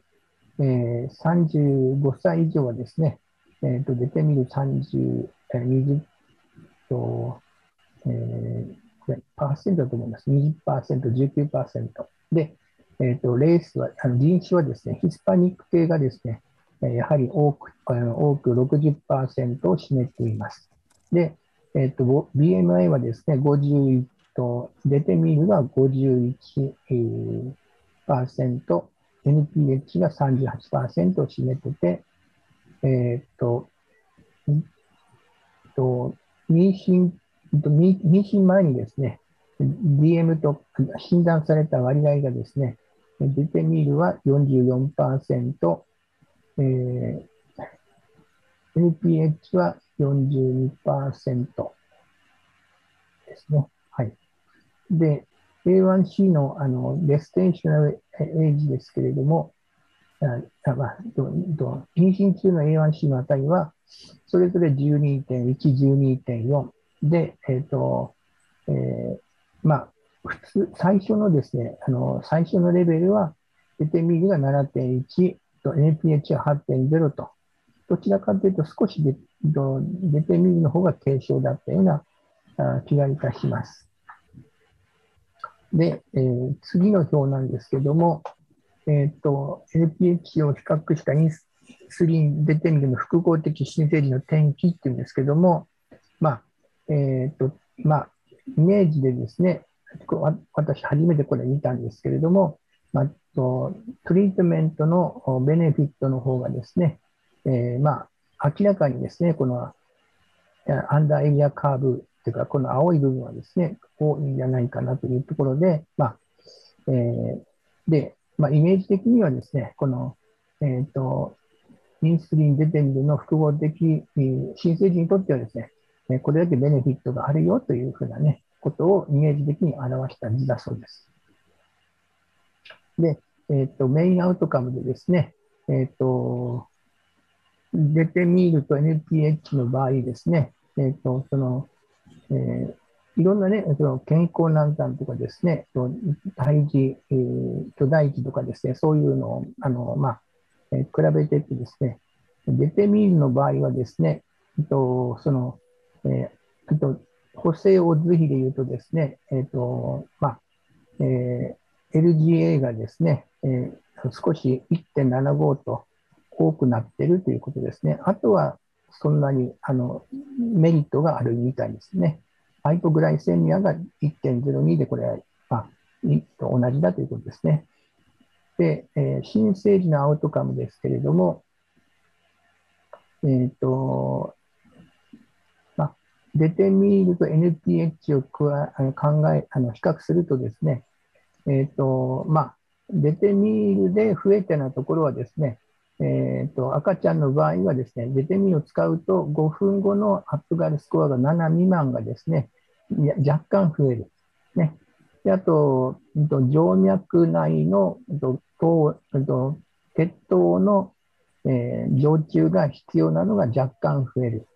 そして、うんと、横断がですね、新生児横断がやっぱし若干増えるという、そういう新生児の、まあ、不利益なところはあるけれども、おおむね大体、えーと、0.1未満でですね、0.8とか0.7とかですね、いいのは0.54というふうにですね、えー、特にあのこの0.54はですね、えー、うんと呼吸、RDS ですね、それが少ない。で、また、最も低いあの血糖値のレベルも0.19でですねえ、すごくこれはあの安定していて、赤ちゃんにとっては優しいというね、そういうことが言えるかなと思います。で、あと、母体のアウトカムですけれども、デテミールを使うとですね、えー、まあ、まずいところはですね、えーと、早産、37週未満の早産がですね、少し増えるよ。で、あと、えーと、分娩中のですね、インシュリンポンプの点滴が1.9と補正オツ比で高くなりますよ。で、あと、分娩後のですね、えー、再入院がですね、1.7日と、まあ、少し、えーと、デテミールを使うと、まあ、増えるけれども、その他はですね、えー、まあ、悪くない 0. いくつでですね、特にこの中で低い、この、えー、シンプトマティックハイポグラセミア、まあ、えっ、ー、と、低血糖症状ですかね、そんなのは0.33と非常に少なくてですね、えー、まあ、やっぱしあのその長期安定型のその、えー、そのインシュリンの,、ね、あのメリットが十分ここに感じられるかなと思います。えっ、ー、と、以上です。はい。いい先生、ありがとうございました。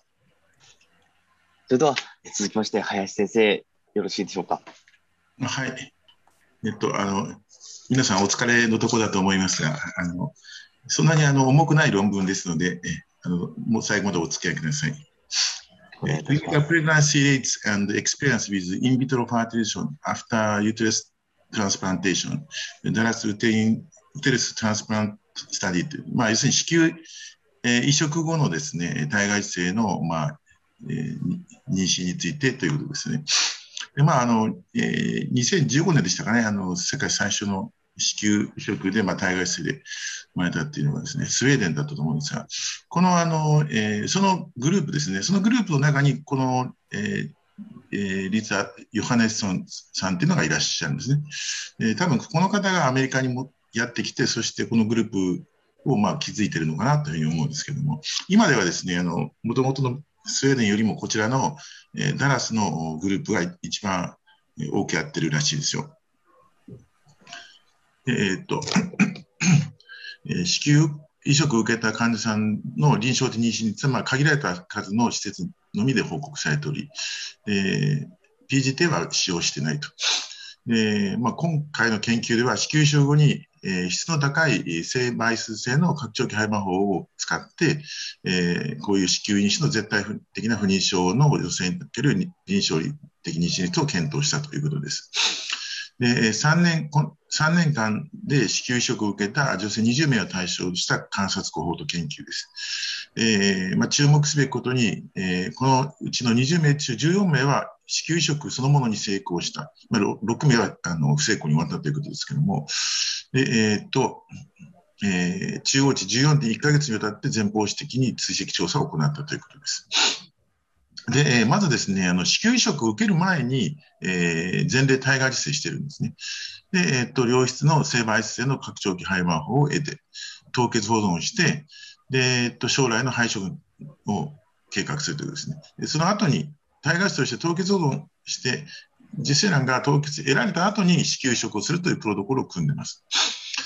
でえー、子宮移植に成功した14例の、えー、被験者全員が、あえー、ウォーミングされた良質の性媒質性の拡張器配盤法の単一移植移植を受けて、えー、全員がですね、少なくとも1回は臨床的に子宮内妊娠を経験したということですね。で、えー、71.4%の患者においては、最初の配色で臨床的に妊娠に至ったと。で、えっ、と、えー、彼らが強調しているのはこの期間なんですけれども、子宮移植の成功から初回配色までの期間の治療値が4.5ヶ月、非常に早いということですね。で、また、移植の成功から最初の臨床的妊娠までの期間の治療値は7.3ヶ月で、で子宮移植の成功から最初の生児出産までの期間の治療値は14.1ヶ月であったと。12名の患者さんで合計13例の生児出産が今のところ得られてますよということで、まあ、この期間がですね、これまでの報告に比べて、あ、すみません。えー、っと、それでですね、えー、っと、次いきますね。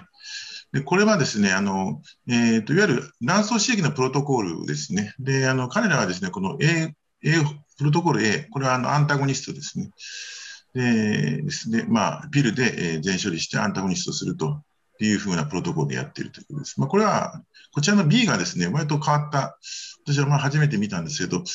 えー、とピルを使ってですね、そして、えー、後半からですね、アゴニストを使うんですね。おそらくまあこれで、えー、と要するに、まあ、えー、こう、粒を揃えようということじゃないかと思うんですけど、でこれがアンゴニストがですね、からこちらアンタゴニストにですね、とえー、でエストラチオールのこの、うん、こう始めていくんですね。で、まもなくその、えー、FSH、HMG で刺激するという、ちょっとこの辺のところは、まあ、あまり、私、ちょっと経験ないんですけど、もし先生方で経験がおありの方だったら教えていただきたいと思うんですまあ、こういったプロトコルでやってるというわけですね。そして、えー、これはですね、ET の、あれですね。で、この、これも、えっ、ー、と、OCP ピルを使って、ルプロンで、えー、ランプ8を抑えて E2 パッチを使っていくということで、まあ、えっ、ー、と、プロゲステロンに関してはメドロール内服と、このプロジェステロンですね。これは、あの、まあ、あの、おそらく、えっ、ー、と、ロキタンスキーとか、そういう方が主になってくるんで、まあ、膣の上部3分の1、3分の2でしたっけ？が、えっ、ー、と、えー、もともと低計算なわけですから、まあ、例えば、膣を造成したとしても、まあ、問題は吸収に問題があるんじゃないかということだと思うんですが、まあ、あのそこのところは、えー、本部にはコメントはなかったですけど、まあ、いわゆるこれは注射同様でした。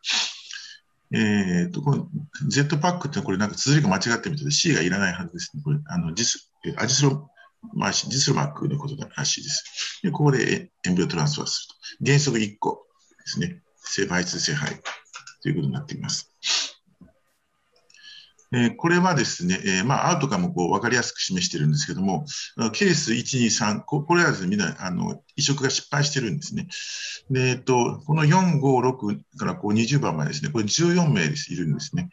彼らがま移植に成功した人たちで、すべて全員がですね、えっと、いわゆるライブバースか、まあ、ミスキャリージですけども、それ臨床的に医師は経験しているということになっています。で、1回目で、ライブバースに至っているケースも多いんですけれども、えっと、えー、例えばですね、この、えー、っと、ケース6とケース7はですね、ちょっと最初の妊娠までちょっと時間かかってるんですね。で、この彼らは、えっと、2回連続して、えー、っと、着床しなかった症例については、エラー検査をするという方針にしているようです。で、え、っと、えー、この方は、えー、エラー検査で2人ともなんか1日ずれてる、プレレセプティブで1日ずれてるよということが分かったんで、えー、それで修正、移行修正したというふうに言ってます。で、でえー、っと、えーまあ、6ケース6は、あとここで、えー、その後、えー、妊娠者がミスキャリーになったということです。で、この中でうまく、まだ政治が得られてないのが12番と、えー、10ケース17になりますね。これはですね、2回移植して2回ともミスキャリージになってるんですね。まあ、ここの、ここについてはちょっとなんか、フィクション検査したとかどうのこうとか、なんかそういうのは全然書いてないんで、あるいはまだ2人ともあの凍結肺があるんで、これからどうしていくのか、ちょっとそこでもコメントなかったんですが、このこの2組がまだ政治が得られてないということになります。で、これは、あベースラインキャラクタリストですけども、あ20名ケースナンバーあります。そしてですね、えっ、ー、と、ここには出てないんですけど、本文中にはですね、えっ、と、えーナンバーワンからナンバー10まではですね、ここまでは、えっ、と、一応ですね、え凍結肺、え良好な、あはいえー肺盤法、拡張肺盤法が少なくとも2個得られれば、えっ、と、移植、えー子宮移植に、えー持っていくという方針だったらしいんですけども、ナンバー11以降は、えっ、と、4個必要だというふうに方針を変えたようです。えーまあ、年齢もですね、あの若い人たちが選ばれているんですね。そして、えー BMI もなんかあの、えーこれがですね、えーっと、あまり大きい人は、あえープロトコルに入らないというふうになんかなってましたですね。で、ほとんどの方があロキタンスキーでして、えーで、ヒステレクトミーとサブトータルヒステレクトミーの方が1名ずつおります。それでですね、AMH がですね、ここに書いてあるんですけど、これ見るとですね、なんか、ちょっと違和感を感じるんですけど、これ、えー私たちと同じ単位だったら、ちょっとこの年齢にしては、ちょっと低い人が結構いるなっていう印象があるんですけども、まあ、でも、この、それにしてはですね、この AFC のカウントが、まあ、結構高くて、まあ、後で出てくるんですけど、いわゆるサイラン数も多いんで、これ、どういうことかなと思ったんですけど、まあ、もしかして、そのなんか、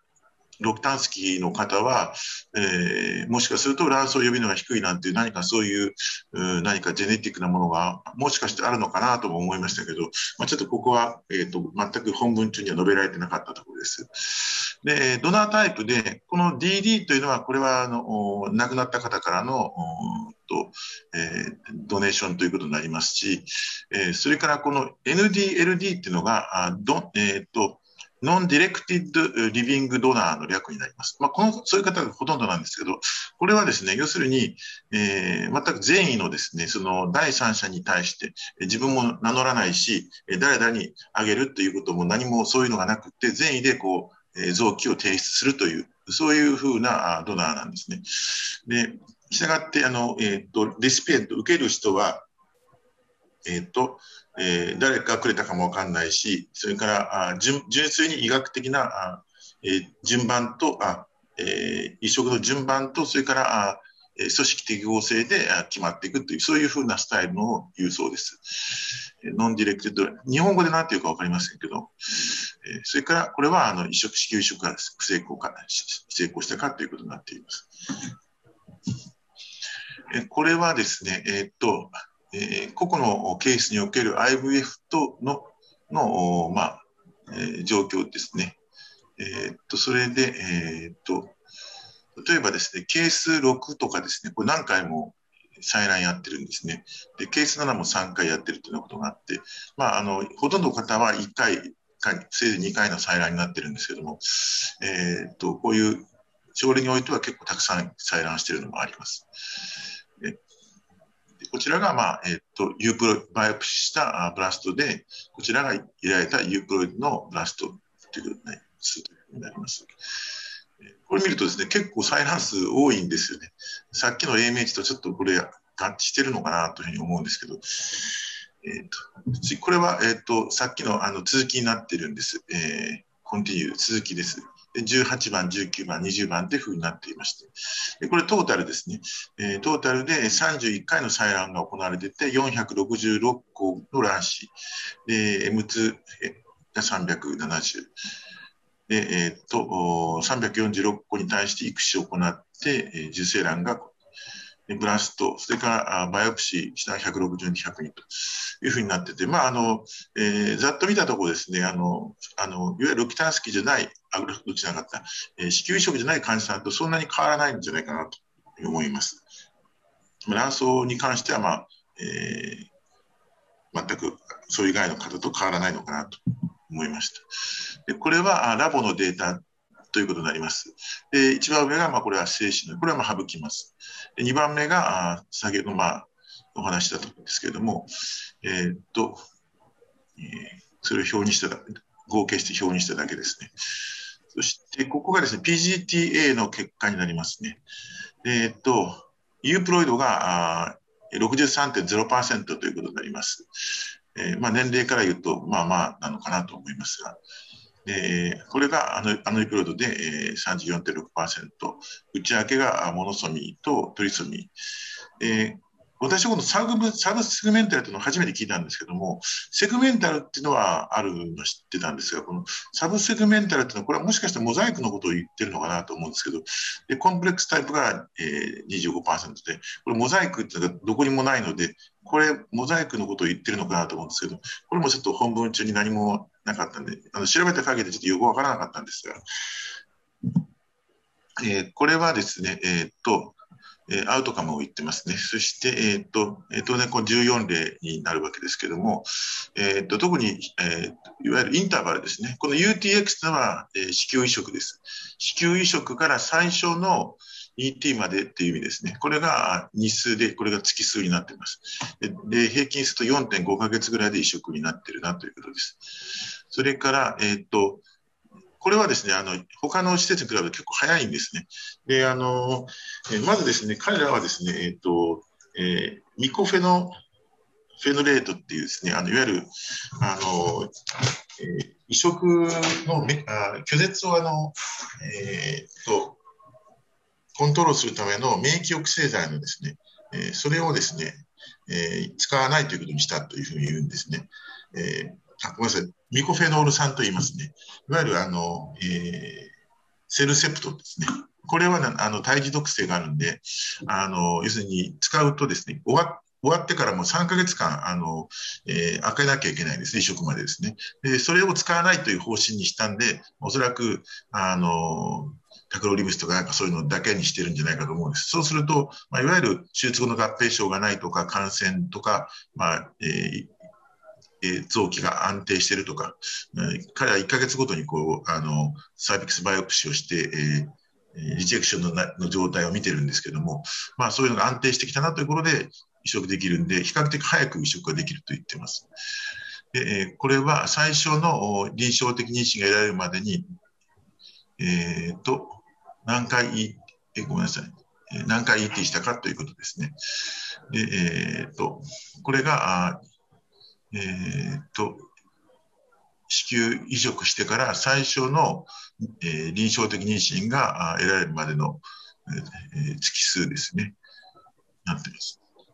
から、えー、っと、えー、これはライバースですね。で、で、えー、っと、一人、この症例だってしたかね、えー、2人目のお子さんを産んでるんですね。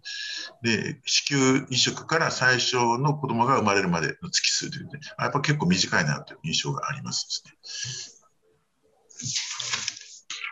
要するに彼らはですね、えー、何が言いたいかというと、あこれ、これ、こちらですね。これ最後のスライド、こちらでした。えっ、ー、とですね、要するに免疫療法への、まあ、暴露期間を短縮するために、えー、まあ、子宮を移植してから、出産前の期間をもうできるだけ短縮させたいんだと。そのためには、子宮移植の前に採卵して、えー、PGT をを併用して、えー、質の高い、しかも質の高いものを凍結するという方針をしたということなんですね。まあ、そうすることによって、えー、こう早くにこうできるというわけです。で、え、毎月もサービガバイクシーをするんですけども、それで、えー、っと、えー、あとですね、この問題点の一つ、この子宮移植の後の体外受精に関して問題点の一つがですね、あの移植が難しいということがあるらしいんです。で、あの、特にですね、えっ、ー、と、解剖学的に膣の狭窄をきたすことがあって、それが時に非常にあのスビアであるということらしいです。で、それに対して彼らがですね、3つのあの工夫をあのここで、えーと言ってくれてるんですね。でまずですね、えっ、と、まあ、彼らのえー、症例8例に関しては、ET を行う前に、えー、オペ室で、えー、その ET の1、2週間前に、そこの狭窄部分を切開加えるんだと言ってるんですね。それからですね、えー、っと、えー、っと14例中、すべてですかね、の症例において、まずその、えー、サービックスのところが早く認識、サービカルオスがえー、子宮口が早く認識できるようにするために、